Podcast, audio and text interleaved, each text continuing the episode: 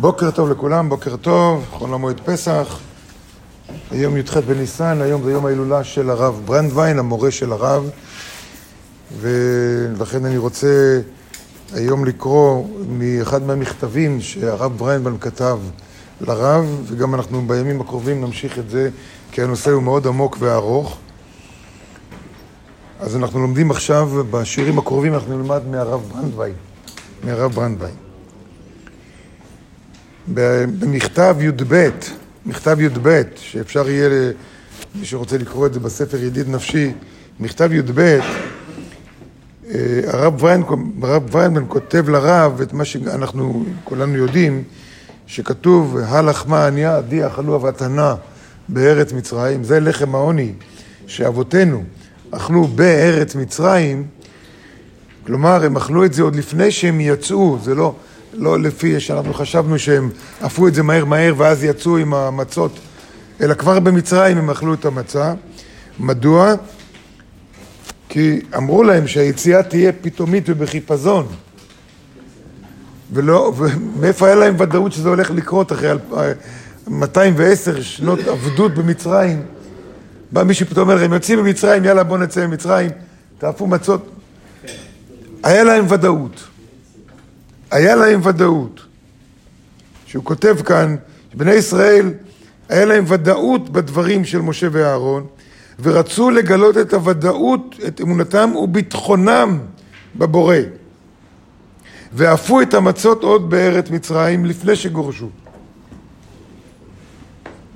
לכן, בליל הסדר אנחנו אומרים, על החמניה שאכלו אבותינו במצרים, לא לספר לנו מתי הם אכלו בכל זה, אלא, כותב כאן, אנחנו אומרים את זה, מזכירים את אור הביטחון והוודאות שהיה לאבותינו בגאולתם. היה להם ודאות בגאולה שלהם. תבינו, עם של עבדים, 210 שנים. באים פתאום שני אנשים, משה ואהרון, אומרים להם, יוצאים מצרים. מי, אלוהים אמר לו, מי ראה אותו בכלל? היה להם ודאות. וזה הנקודה של אומרים הלך מעניה. כי ההפרש, כותב כך הרב ברנדוויין במכתב, ההפרש בין צדיק לרשע. ההבדל בין צדיק לרשע, קודם כל להבין מה זה צדיק ומה זה רשע. רשע זה לא בן אדם רע. אלא, צדיק זה לא אחד שהוא כולו טוב. אלא צדיק, יש לו ודאות, הפרש, הוא כותב את זה כאן. ורשע, זה לא, שוב, לא בן אדם רע, אלא להבין את שני, מה ההבדל, מה ההפך של צדיק. יכול להיות בן אדם טוב, אבל הוא נקרא רשע, מדוע? כי הוא לא צדיק. מה זה צדיק? הוא אומר, ההבדל בין צדיק לרשע, הוא בזה שלרשע אין ביטחון בישועתו. אין לו ודאות. שוב, רשע זה לא בן אדם רע, אלא בן אדם שהוא עוד לא צדיק. יש אני לא אכנס עכשיו עמוק בכלל בספר ובחרת בחיים. שם יש הרבה דברים שהרב שלה כותב על 4 דרגות בין רשע גמור, רשע שאינו גמור, צדיק שאינו גמור וצדיק גמור. זה 4 דרגות של תהליך צמיחה רוחנית. שאדם מתחיל ממקום שמעניין אותו הרוחניות, אבל אין לו שום ודאות, שום ביטחון בכלום. זה איפה שכולנו היינו ואולי אפילו עדיין שם. אחר כך יש יותר ויותר ודאות. בזה פתאום יש לי ודאות, בעוד דבר יש לי ודאות, אבל לא בכל הדברים.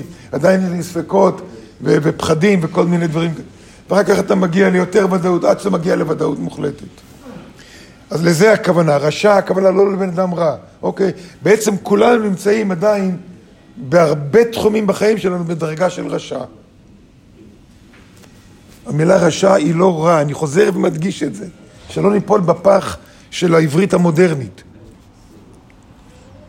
ההפרש בין צדיק ולא צדיק, ההפרש בין צדיק ורשע, שלרשע אין ביטחון בישועה שלו. ולכן רובנו נמצאים בחלק גדול מהזמן, לא תמיד, אבל אין לנו הרבה זמן שאין לנו ודאות, אין לנו ודאות שהישועה תבוא. והצדיק בטוח בישועתו. יש לו ודאות מוחלטת שהישועה תבוא. לא אמונה עיוורת. לא אמונה עיוורת. ודאות. יש הבדל עצום בין אמונה ובין ודאות. והצדיק בטוח בישועתו. ואומר תמיד, קרובה ישועתי לבוא. וצדקתי להיגלות. קרובה ישועתי לבוא. זה ציטוט מישעיהו, פרק נ"ו. קרובה ישועתי לבוא. זה היה אחד המשפטים שהרב תמיד היה חוזר עליהם. מבחינת הרב זה היה אחד המנטרות של הרב.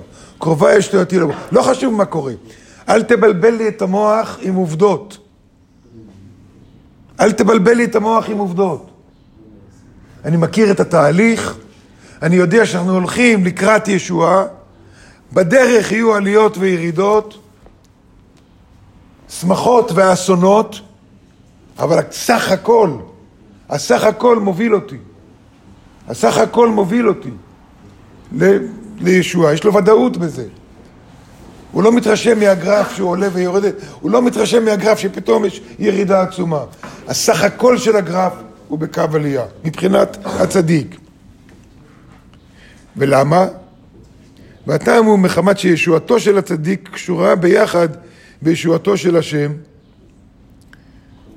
כלומר, הבורא הוא אינסוף, הוא יודע שהאינסוף קיים, הוא יודע שבאנו מהאינסוף וחוזרים לאינסוף, ויש לו ודאות בדבר הזה. ודאות זה לא אומר שאתה יכול לקפוץ מאיזה מגדל גבוה, ואני בוודאות הבורא יציל אותי. זה לא ודאות, אתה סתם משחק עם החיים שלך. הוודאות היא, אם קוראים לי דברים ואני לא יודע מאיפה זה בא לי, זה קורה לא שאני יזמתי, אבל קוראים לי דברים, חייב להיות שהמצב הקשה שאני נמצא בו, הוא בא לעזור לי באיזושהי דרך. ודאות בזה, ודאות בכלים שהוא נתן לנו. והטעם הוא מחמת שישועתו של הצדיק קשורה ביחד בישועתו של השם, וכל מגמתו היא לעשות נחת רוח ליוצא. ולכן, היא אומרת תמיד, הנה אל ישועתי. מה שאנחנו אומרים בהבדלה במוצאי שבת, למה אנחנו אומרים את זה? הנה אל ישועתי. בשבת כולנו מוקפים באור, באופן אוטומטי. זה הכוח של שבת. יש אור אוטומטי. עוברת השבת, עכשיו אין אור. יש אור, אבל אני צריך לגלות אותו. אנחנו עדיין מחזיקים בוודאות הזאת. אל ישועתי. ולכן הוא אומר, אבטח ולא אפחד. איך זה קשור לליל הסדר, איך זה קשור לפסח, איך זה קשור לגאולה של מצרים, איך זה קשור לגאולה האחרונה. אנחנו עכשיו בתקופה של הגאולה האחרונה. הייתה גלות מצרים, והייתה גאולת מצרים, והיו עוד גלויות ועוד גלויות. איך כל זה קשור? אנחנו נמשיך בשיעורים הבאים.